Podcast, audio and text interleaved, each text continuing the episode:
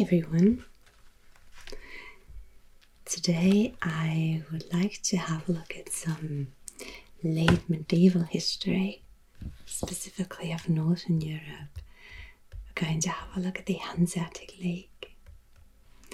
And I'd like to start off with this beautiful portrait of a German merchant. This is Georg Giese. He was a merchant from Danzig, which today is in Poland. And he's depicted in the Stahlhof, which we can see over here. It's the Londoner Stahlhof. This is from about 1618. So basically, it's a steel yard. That's what it translates to. And it was one of the main um, office buildings, so to say, of the Hanseatic League. So a lot of merchants went there to do their business. They were organized and had quite a lot of privileges.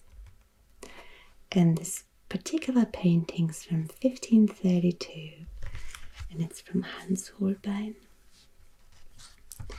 And you can see there's quite a lot of gravitas to this person. Is looking quite serious. He has this beautiful um, cloth here with this rich red color. Shows us some of his notes. We can see a ring on his finger, and there's another one here some coins on the side. And I particularly like this depiction of the vase of this glass here with the reflections of the light. This is really, really finely worked. And then the flowers on top. But that's not the point of the video today. I just really like that detail. We're going to have a look at how these German merchants established their Stahlhof in London over time and where their other trade routes went to. So let's put this aside for a moment. And instead, let's look at this beautiful map. So, this here is of Northern Europe, but I particularly like that on the same page we also have one of the Mediterranean. And before we get to the North European trade routes, there's one notion that I really like about the Mediterranean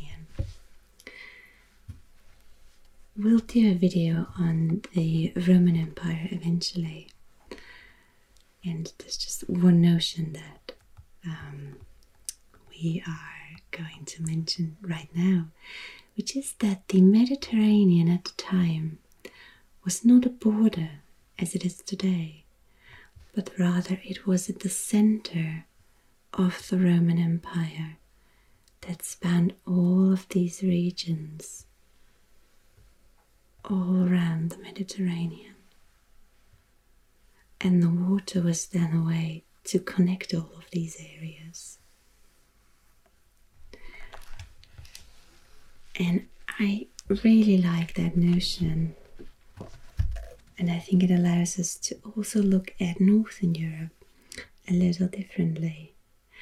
For me, well, I've grown up in the middle of a landlocked country, so of course the sea is a bit, a bit suspicious. But basically, what we have here, especially during the late Middle Ages, are regions that are quite far apart if you have to travel by land. But if you use the Baltic Sea or the North Sea, you can trade with people across really, really large areas. And we can see that here.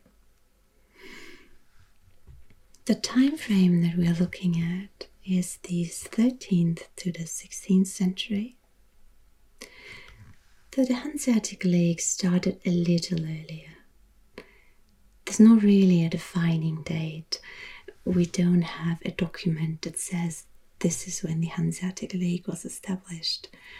Um, even the people back then weren't sure about that. They couldn't find a document like that.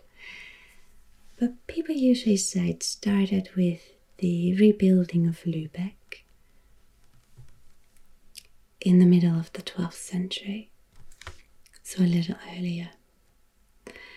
And the Hanseatic League continued a little later than the 16th century.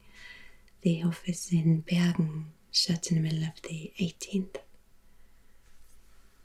But of course, here we are during the most important time.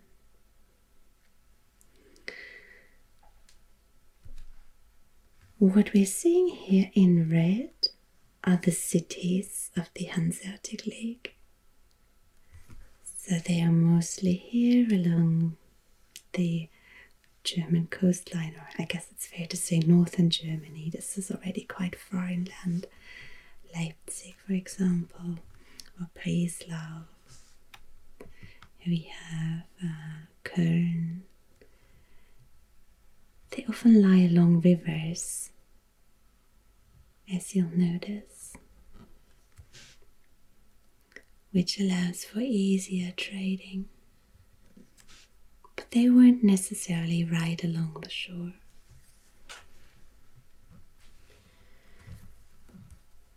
We also have some of the other important cities of the time.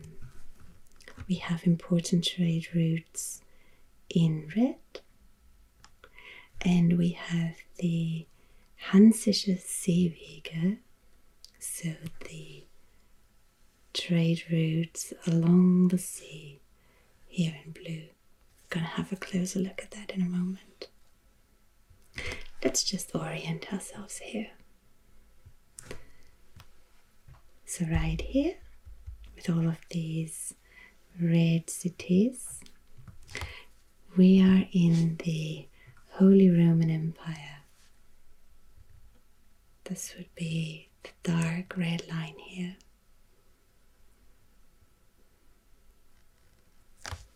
Bordering on Hungary and Poland. And on the other side, we have a border with France. You can see that the border is not where it is today. Strasbourg is clearly within the borders of the Holy Roman Empire. So is Brussels, for example. Here we have England and Scotland. We have Norway with Oslo. We have Sweden, Finland, and Denmark. And you can see here that these borders have shifted a bit as well. The southern tip here today is Swedish and not Danish anymore. And then further to the east, we have the Teutonic Order we have Lithuania and Novgorod. Let's start our exploration of the Hanseatic League here. Basically, the German merchants followed Scandinavian merchants. You might remember from the video about the Vikings that the Scandinavians had an extensive set of trade routes through Eastern Europe. They established the Kievan Rus, and they even went all the way down to the Byzantine Empire. One important city was Novgorod, right here. Again, inland but situated along a river. And here around you had a lot of forest. and generally areas that were difficult to travel through by land. So, this connection via the river and then the sea was particularly important. Norway had close connections to Novgorod. We know that some of the Norwegian kings, when they had um, tough times in Norway, when they were in danger, take the sea route and find a safe place there. For Novgorod or in its hinterland, this was pretty great because it allowed them to trade um, a lot of the raw materials that they had here in the east. Fur, for example, was really sought after, but also amber or wax or honey. So that was shipped through the Baltic Sea and into the North Sea.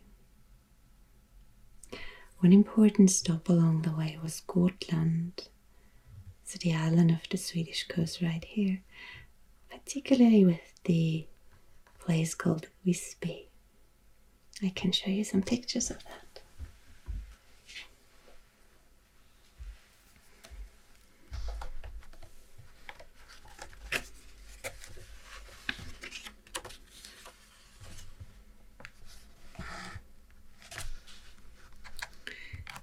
You can see this is the view from the harbor towards the old city with the city wall outside and then the Marienkirche. So, a church of the Holy Virgin.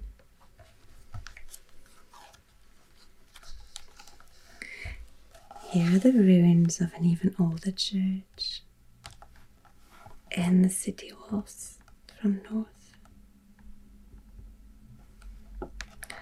And it says here until the end of the 13th century, these trade routes to Novgorod and Riga, as well as to Russia and Livland, all went via Gotland. So Visby became an important international trading spot. And they also traded a lot of information here. It was one of the main rivals of Lübeck.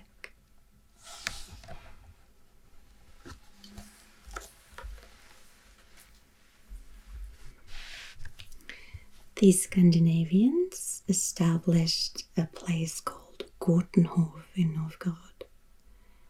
So they had their own place where they stayed and where they did their business. And the German travelers then soon did something similar. They established the Peterhof.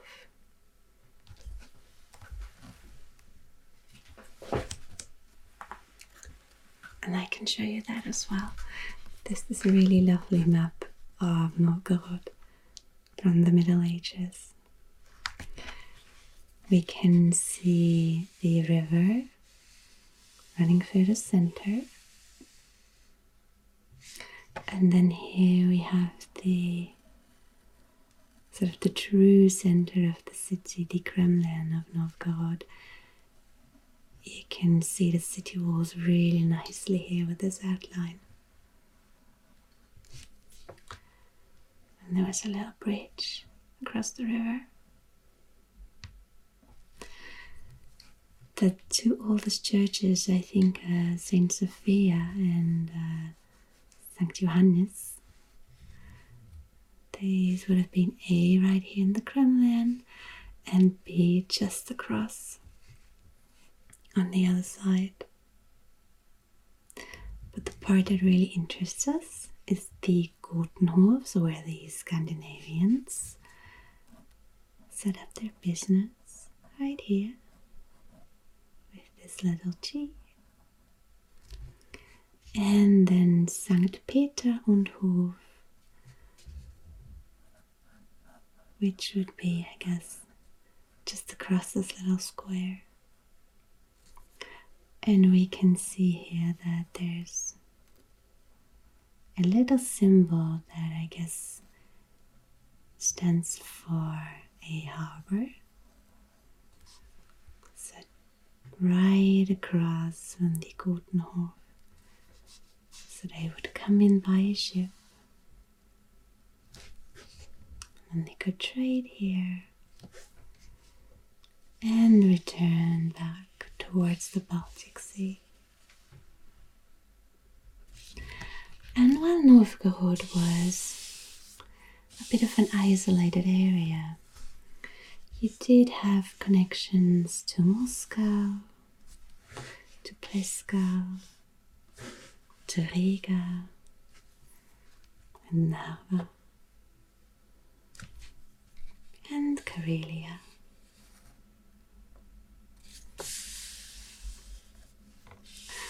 One of the interesting things is that it was so difficult to get to that people would stay either over summer or over winter, but not the whole year.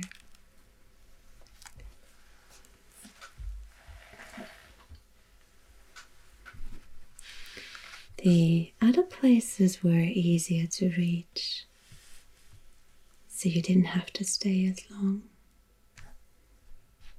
Let's have a look at them.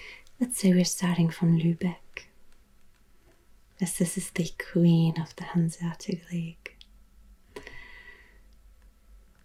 We have a lot of connections to other Hanseatic cities, Wismar, Rostock, Stralsund, Greifswald, etc. Can come down here to Stettin, Goldberg, Rügenwalde, and of course Danzig. Or you can go inland to Kulmotorn, even to Warsaw. We might go to Königsberg, which is Kaliningrad today, the Russian exclave, Riga, Pernau, Reval, which is Tallinn today, or across the Novgorod, as we've just said. We might, of course, also go to the north to Kalmar, Visby, Stockholm, Åbo in Finland. Or you take the route through the Kattegat and Lista Skagerrak. You might stop at Tønsberg or Oslo. Or go up to Bergen.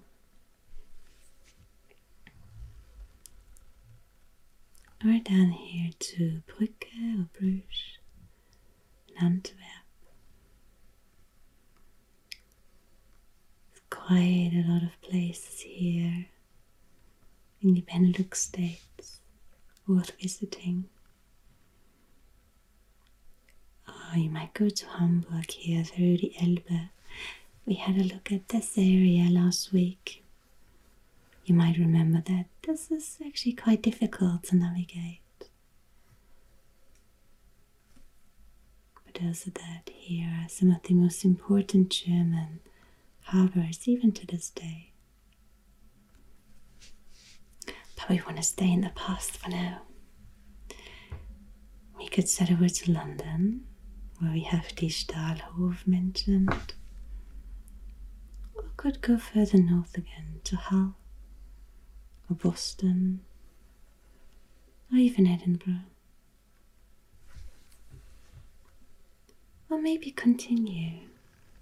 We have it here Hansefahrt nach Westfrankreich, Spanien und Portugal for salt or wine or fruit that you wouldn't be able to get here in the north. Let's see what exactly they were trading.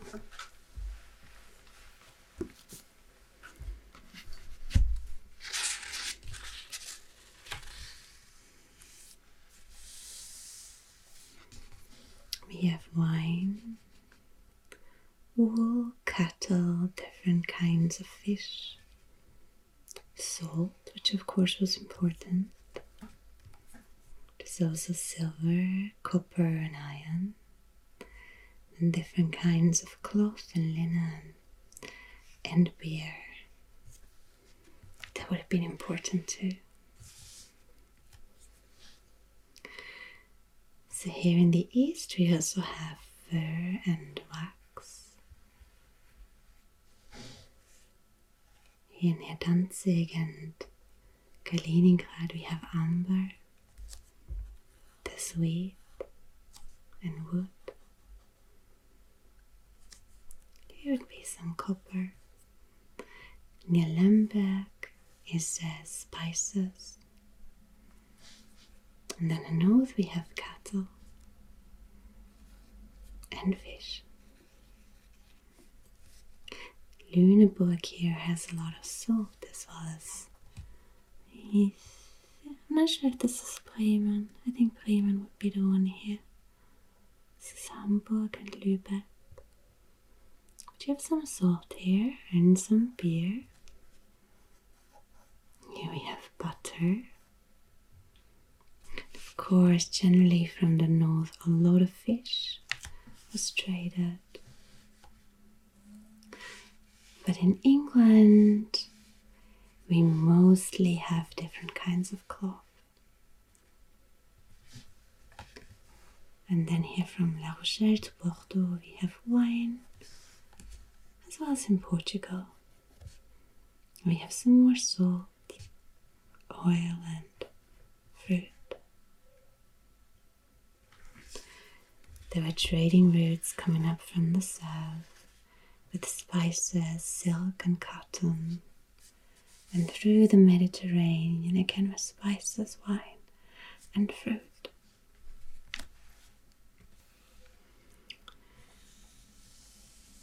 One thing that is worth mentioning in general is that raw materials were traded from the east and manufactured materials here, or manufactured goods, I guess you should say, from the west. So it was important to move through the Baltic Sea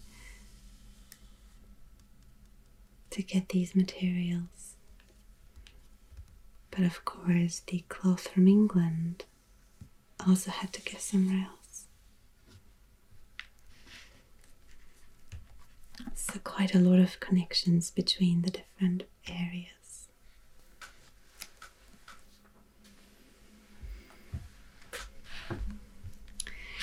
There are some interesting stories about uh, young people learning how to be a merchant at the time. They actually had to go to other cities. They were also requested to learn other languages. But the lingua franca in general across the entire area was Low Saxon or Low German. And many of these words can still be found in other languages. For example, in Norwegian, where kontor, the word for this big office building that they had, still means office. Generally, Norwegian's taken on a lot of um, a lot of German words from that area.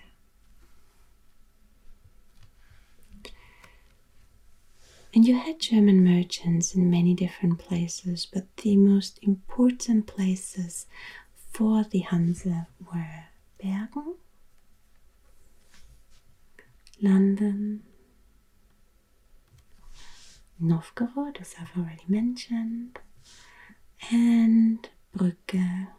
However, the kontor from here eventually moved to Antwerpen before it was closed.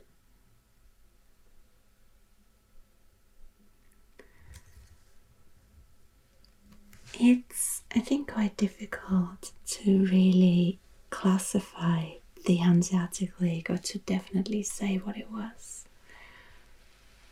They didn't have one administrative body. They didn't have an army, for example, but they still defended their interests. And they had quite a lot of political influence too, a lot of power. Ultimately, it was just many different free cities working together in their interest.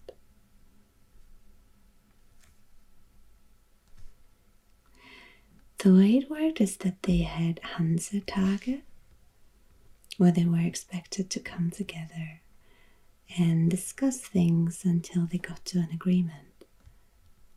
There had to be a consensus.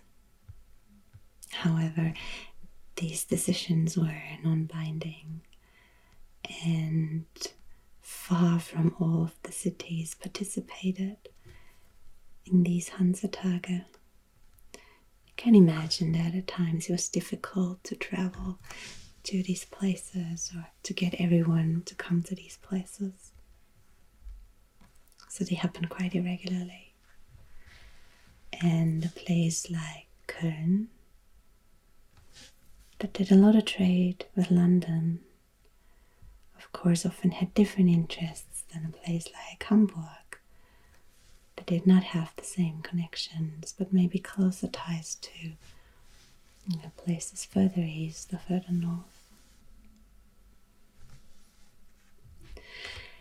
The three main cities that remained for the Hanseatic League were Lübeck, Bremen, and Hamburg. And these places also still call themselves Hansestädte. So, really, since the 19th century, Hanse is a word that's become quite popular again. It has a lot of positive connotations. The current German Chancellor also gets called Hanseatic. It usually means those people are a bit dry, maybe a bit stiff, but also have quite a sober outlook on the world, quite a rational one, and that they are open to the world.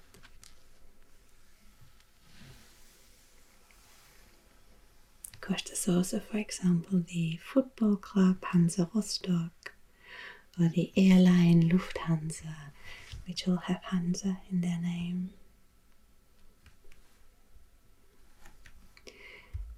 The reason the actual Hanseatic League lost its importance was also because of a changing political landscape.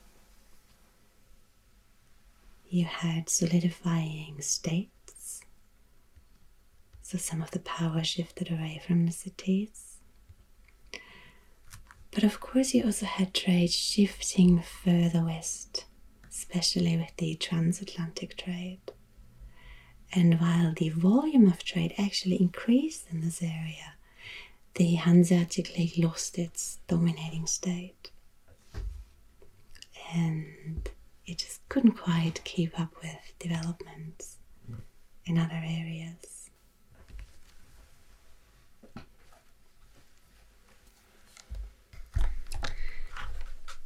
But if you visit some of these places,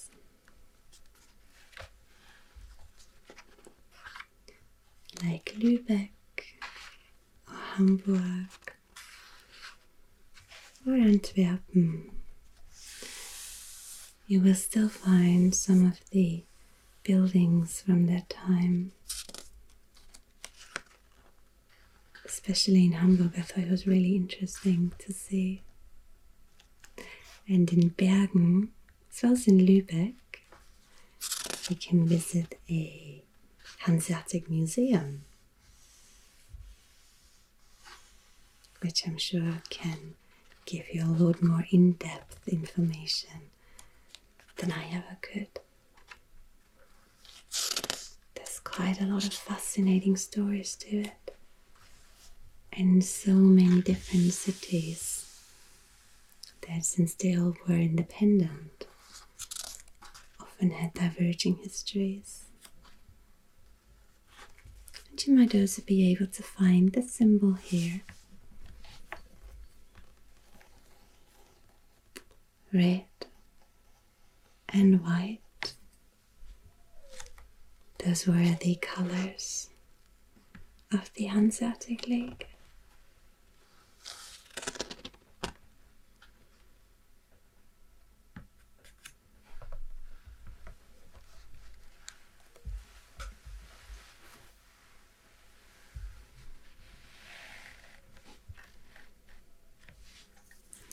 For today. I think there was quite a lot of information. I hope you enjoyed this, and I hope you're now feeling relaxed and sleepy, and you can doze off to have some nice dreams. I'll see you again next week. Thank you for watching and good night.